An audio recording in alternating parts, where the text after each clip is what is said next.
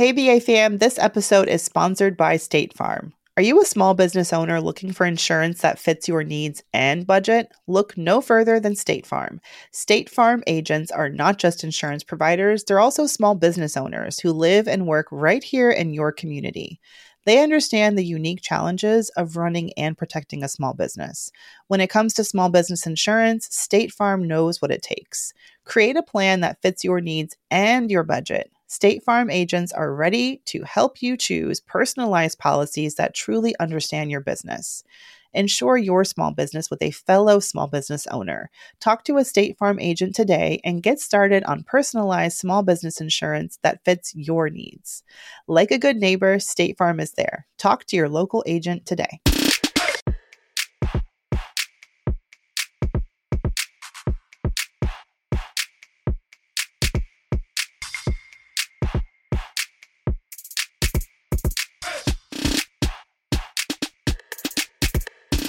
Hey, hey, hey, we're back and we're brown.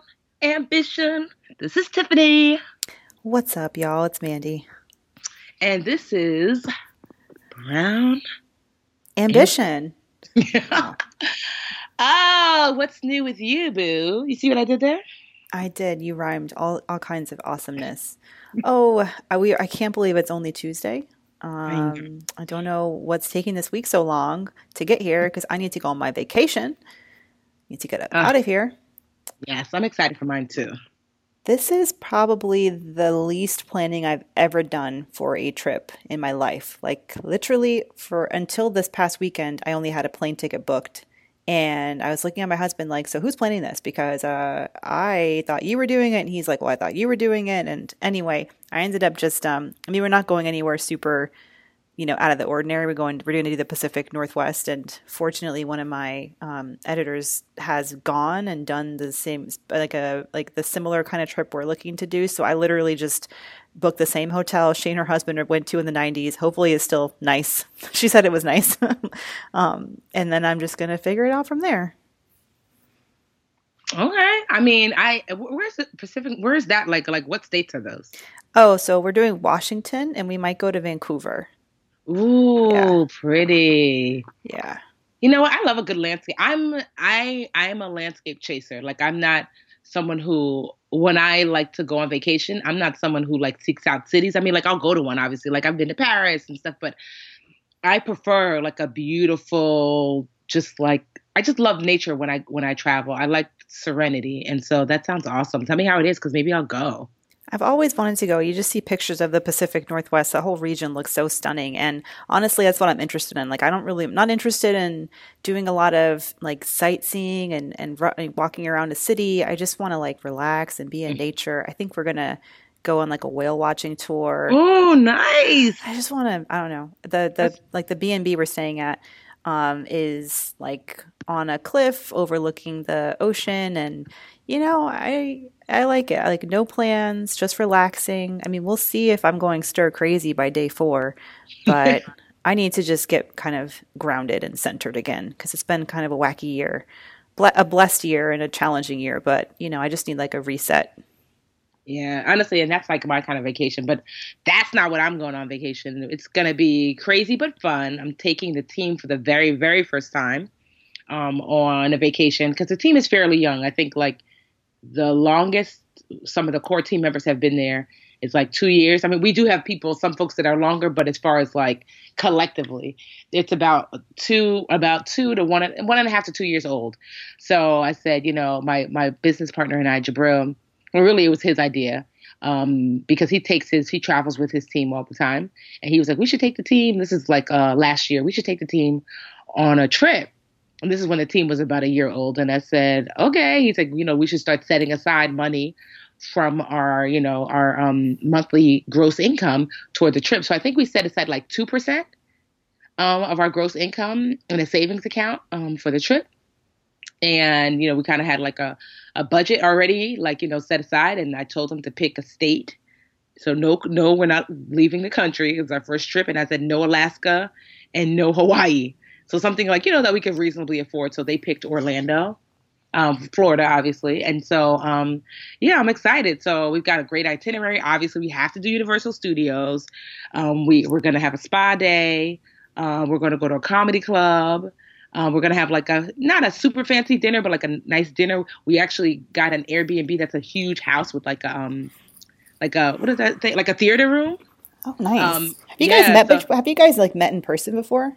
No, it's not so crazy. I think I've met Sylvia and Logan, like Logan years ago. Logan is my content manager, and Sylvia manages um, um, my social media, especially like the Facebook group. Um, and so I met Sylvia at um, Essence Fest, not last year, but I think the year before. And Logan, I met her at a Dreamcatcher meeting, maybe like two or three years ago.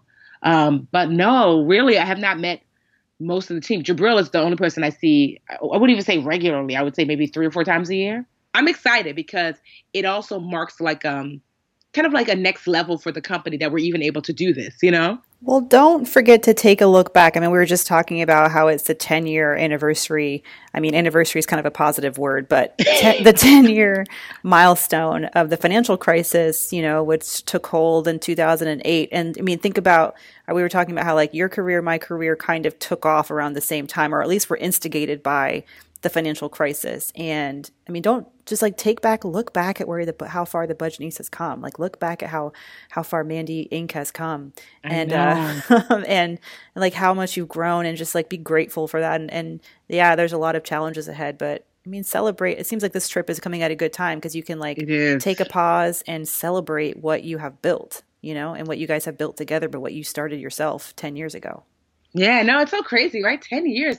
What a difference that like 10 years can make, obviously. Do you remember? Like, I remember, so I'm turning 39 this year, and the year that I was turning 29 is when the school closed. And it was around this time, honestly, because um, uh, school starts in New Jersey, like in September, early September. And we got a call basically saying, yeah, girl, don't come to work, you know, in three days. And I was like, oh, we're, we're pushing back opening day? That's weird. They're like, no, just ever. I'm like, wait, what? I was like, wait, what? And I remember feeling relieved and scared because honestly, I was so sick of tired of working in the classroom. I love the kids, but the administration was like just the worst. And so I was relieved. And I didn't know, I didn't realize it was like this big e- epidemic. I was like, oh, good. I get a break, a longer break. And then, you know, I'll go back and get me another teaching job. And then that didn't happen. And then things got worse and worse and worse. And then I, I got into like this really um, depressive funk because I was losing everything, all of my savings, my retirement account, my house. Um, so in the beginning, though, I, I, I was actually excited um, before it all fell apart and then got back together again. What about you? What do you remember from 10 years ago? Oh, I remember graduating and being so naive about the how deep the recession was. I mean, I was a journalism student in 2009, you know, journalism uh, school graduate in 2009, and we were all it was like just b- baby little lambs to the slaughterhouse, um, just shipping us off to be ripped to shreds by the economy. Because I mean, obviously, I remember that last year of my of a journalism school where they were bringing in, you know, they bring in these, uh, you know, established journalists from newspapers and national newspapers and local newspapers to come and talk to us and get us excited. And they were all just coming in haggard with like tattered shoes and like their glasses were broken. No, I'm kidding, but it felt like that. They were so depressed, and I. I just I remember being blindly optimistic in spite of everything and I would I think about that time and I'm I'm really grateful that I I I didn't I didn't adopt a recession mindset for my career. And I think that even though I lost my I did lose my first job um, when I, I got hired at a magazine and then I lost my job three months later in New York City. You know, that's my origin story for becoming a personal finance reporter. Um, but even still, like when I lost my job, I remember calling a friend of mine and telling them, and they were just horrified. And I was like, I'm gonna be fine. It's gonna be great. I got these unemployment benefits and but I think that's what happens when you come from, uh, like for me, forget like the recession notwithstanding, like I had no option. I couldn't fail because there was no safety net. I didn't have family or friends to like support me. So for me, it was like, I'm going to make it because I have no other choice. And I think that, um, so in a lot of ways, the recession, um, yeah, it pushed me it pushed me to not take my career for granted. It also pushed me to demand more from myself in terms of financial stability. And it made me it made me more serious about making sure when I started to make it that I was not just going to make it for the time being or just get a job for now, but I was going to like build a career that could sustain me when the next layoff comes. Like, you know, mm. it, it, it, like, it broke my own, um, like, I, I don't know if, if people have, um, like your, I don't know, your, the, the naivete, you know, when you mm-hmm. work for a company, oh, I'm going to work here forever. They, they love me and they're, you know, I'm loyal to this company. It really helped me understand, oh, this is business. And yes as long as I'm working for someone else, and I still am to this day working for a company, any day they could be like, oh, you know, your service is no longer needed. Don't come to work in three days. Um, and because of that, I feel like it's helped me prepare, you know, have a realistic idea of what work is and what it isn't, and prepare for, uh, make sure that I'm prepared so that if, you know, if that were to happen again, I'm not losing. I'm not. I'm financially secure, but I'm also like mentally secure. You know, it's not like my yes. it's not like my identity is tied up in my job, um, and that I have enough skills that I can go and get a job somewhere else after that. That was a long-winded answer, but no, no, no, it was good because honestly, it it totally transformed me because I am, not by nature at that age. I was not a risk taker. Well, not really. I mean, I, but it forced me to look at because if you can lose a job, a teaching job, I'm like, is there any job more secure than a teaching job? Like, you know what I mean? Like, so what it did was like, whoa, whoa, whoa, whoa. I did what I called the um, I had the brown girl, the the brown girl, good girl checklist. Check, go to school, yes. Check, get your you know your your degree, yes. Check, like you know, buy your home, save your money. Like I was doing all the good girl things. Got your masters. Exactly. Like, and so like, you know, um, get your, you know, get your first property. I was like 26. I got a condo. So I was doing, I had a, my, um, marry your college boyfriend. So I was like dating like my college boyfriend for, I don't know, we started, we were dating by then six years, I guess. And so everything was like, okay, yes, I have the good girl checklist. Literally everything was going swimmingly. And then all of a sudden it was like, wait, what? Everything fell apart and I didn't even I'm not gonna lie, it took me like a year and a half, almost two years to even get back to um like I, I don't know if it was depression or what, but it I couldn't believe it. Because I was like I couldn't wrap my mind around, but I I kept replaying like, but I did everything I did I did everything like right. You know, like I got good grades, I I got my degrees. I don't understand. Like I was and I was actually a really good teacher. Like I was getting accolades as a teacher and being recognized by the city and I was like a model classroom and like the kids were reading I'm like I don't understand like I don't what does this mean because I I had already used all the tools that I knew for success so it was scary because it was like I don't have any other tools I've used them all and it didn't work. So what do you do? Mm-hmm. but lay in the bed and look at the look at the ceiling like I don't know what to do in my life. Um and then I don't know like it was my best friend Linda that helped break me out of my funk. Um and then um, I realized that, you know, I, I kind of didn't, I was 30 by then, and I kind of didn't want to, you know, live this sucky life. And so as I was digging, what, you know, what helped a lot as I was digging my way out, I saw that my friends were also struggling. And it, I was able to take my mind off of me and really start to be like, well, Tiffany, at least you know how to budget. Cause that's the one thing, you know, I got from home at least you know how to save. And so as I was helping myself, I was like, well, hey girl, you're str- well, let, you know, come to the house or I'll come to your house and I'll help you. So that helped.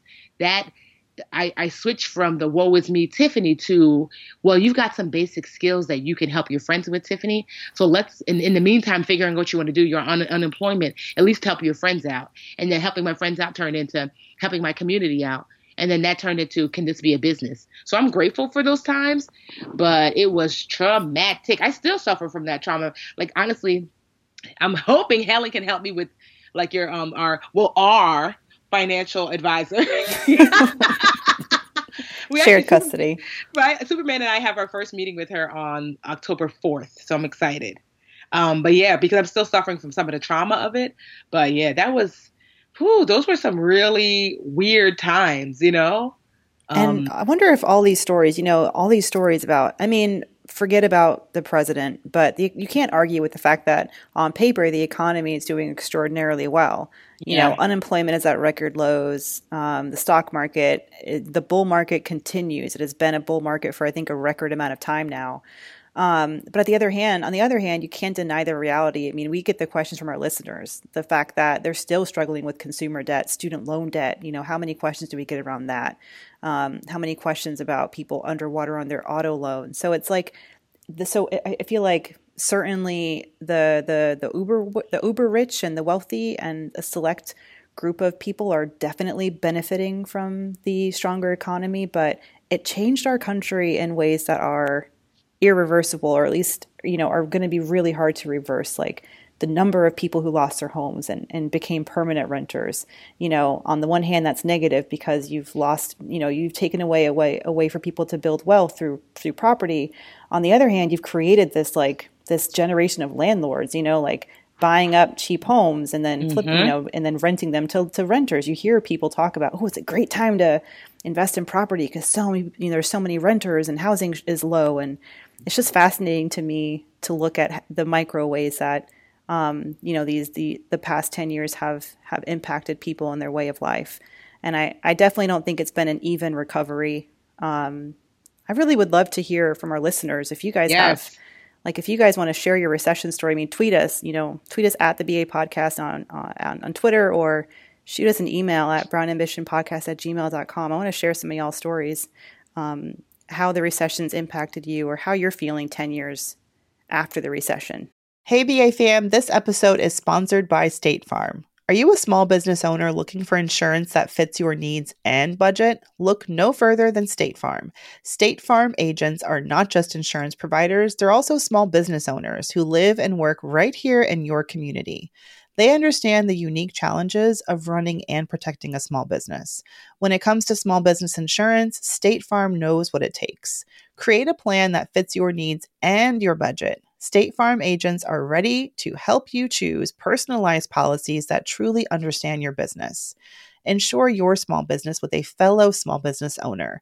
Talk to a State Farm agent today and get started on personalized small business insurance that fits your needs. Like a good neighbor, State Farm is there. Talk to your local agent today.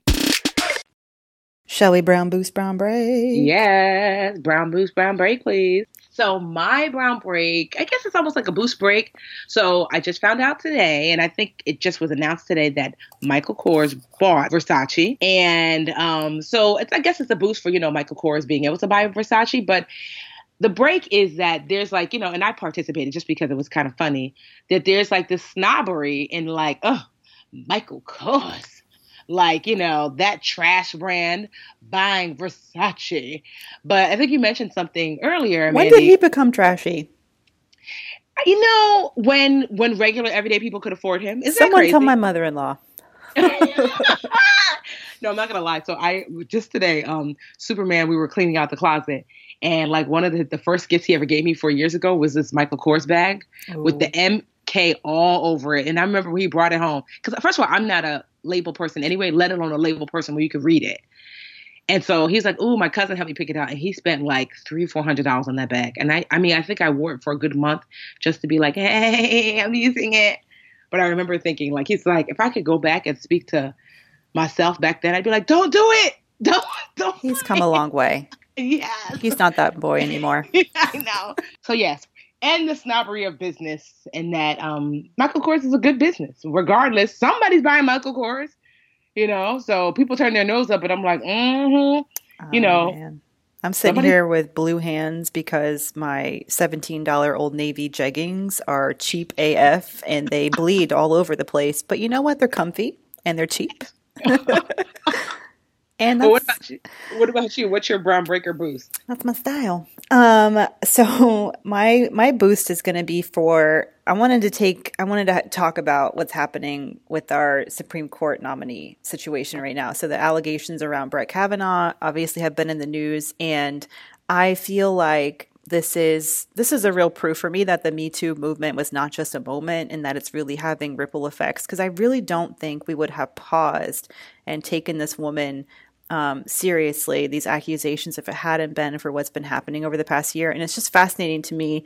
And I was telling you a little bit before when we were talking, like, I challenge myself to like really, I really pick apart my own reaction when I hear new allegations against prominent men in power. And when I heard the allegation against Kavanaugh, and I'm trying to like pull my politics out of it. Obviously, conservative justice, he, you know, his confirmation could have um, extreme ripple effects on our reproductive rights as women, um, and I mean, countless other um, decisions around, you know, legal decisions could be determined when we have a majority conservative Supreme Court. So there's a lot at stake here. Yeah. But I'm trying to remove my politics out of it. Um, and I I have found myself. I think before I've definitely been on the oh well how do we know it's true? It's he said she said. Um, and I I'm ready to I'm I'm more ready to believe people who speak out in this way because and I think part of that is like having conversations with people that I know who have been traumatized by sexual assault in the past um, and are finally speak up speaking up about it. And I I just I don't think people understand and I personally you know i can i can understand i mean i can i can listen to people tell me how it is but i i personally don't understand because i haven't been sexually assaulted and you know but i i can i can see how difficult it is for them to talk about it even in small circles so imagine what it takes for someone to put their name on a story like this put their name and they don't she didn't have to put her name on this story at all she yeah. did it you know she made a choice to and that takes guts. That is brave. That is courageous. And I, you know, I think it's you can't ignore it when and it's not just you don't have to put your name on it, but I think that the fact that someone is excuse me, someone's speaking up and they're willing to put their name on it, um, you know, they shouldn't necessarily have to, but that to me that to me is is enough for me to say, um, you know, I believe what she's saying and or at least I believe that we need to listen um, and investigate and take a take a step back and um, do some work to find out what the truth is. And that's yeah. just interesting. And, and so it's a, it's for me it's a, it's a good sign the conversations that we're having around um, Kavanaugh because I think ten years ago, you know, whatever this would have been buried. Yeah, and I mean we'll see because you know Anita Hill, you know they didn't do right by her when she, um, you know, she stepped forward to talk about Clarence Thomas, and so yeah, they ripped you know, her apart.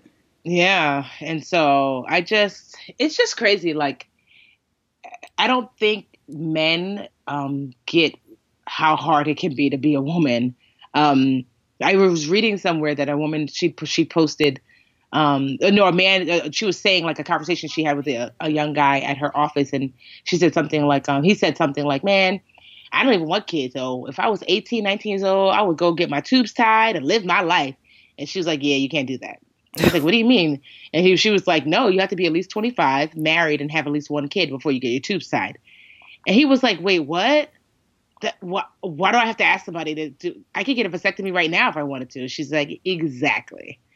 And I think that a lot of men don't realize like what it's like to have like your body, your what ha- your story, and it's it's being just like it's it's it's just not treated the same. And there's so much happening. And i know it could be like this flood the, the me too movement. Like i actually know tarana burke. She's awesome by mm-hmm. the way. And like it could just be a lot. And i've seen men be like oh boy here we go again. But i'm like uh, you and again imagine, and right? again and again. Get exactly. used to the new normal. Because it's like well i mean it wouldn't be here we go again if it wasn't here we go again and so, yeah, it's just a shame. And I mean, I'm just very curious to see how this is going to all play out. Um, I'm not gonna lie, I'm not all super help, help, hopeful, but you never know. You know, I guess we'll see. But I definitely hope that with all of these things coming to light um, and people really getting um, punishment. Um, I know we said we're going to talk about Bill Cosby, and we don't have to, but like with like things like that coming up, that more and more of these men are going to think once, twice, thrice uh, before you know making a move that's unwarranted and unwanted unwanted toward women. They felt real safe, you know, they felt real secure making those kinds of moves, you know, because that was the normal. Yeah. That was the normal that existed. I don't think a person, I, would like to think that a predator like Bill Cosby couldn't have preyed on so many women in today's age, you know. Um, and it's a damn shame that it took decades and I mean, dozens of women, right? For Bill Cosby, like dozens. Um, it shouldn't have to, it shouldn't have to be dozens, you know. Um, but I, I feel like there is a shift in, at least for me, it's like the one comfort I have after the election, which I can't believe was almost two years ago, is like more women are running for office, and the same thing. You saw the same thing happen after Anita Hill you know, there was the Anita Hill effect where all these women started running for office. A lot of women in Congress now ran because of Anita Hill, you know, or what was happening around that hearing. Um, they were motivated to, to, you know, get a place of power. And, you know, we made a little bit of progress, but there's still so much work to do. And I guess the, the, the positive thing, the brown boost here is that um, so many people, I think both our generations, all generations of women, are standing up and saying this is not going to be our normal and we are going to do whatever we can to make sure it doesn't become the normal.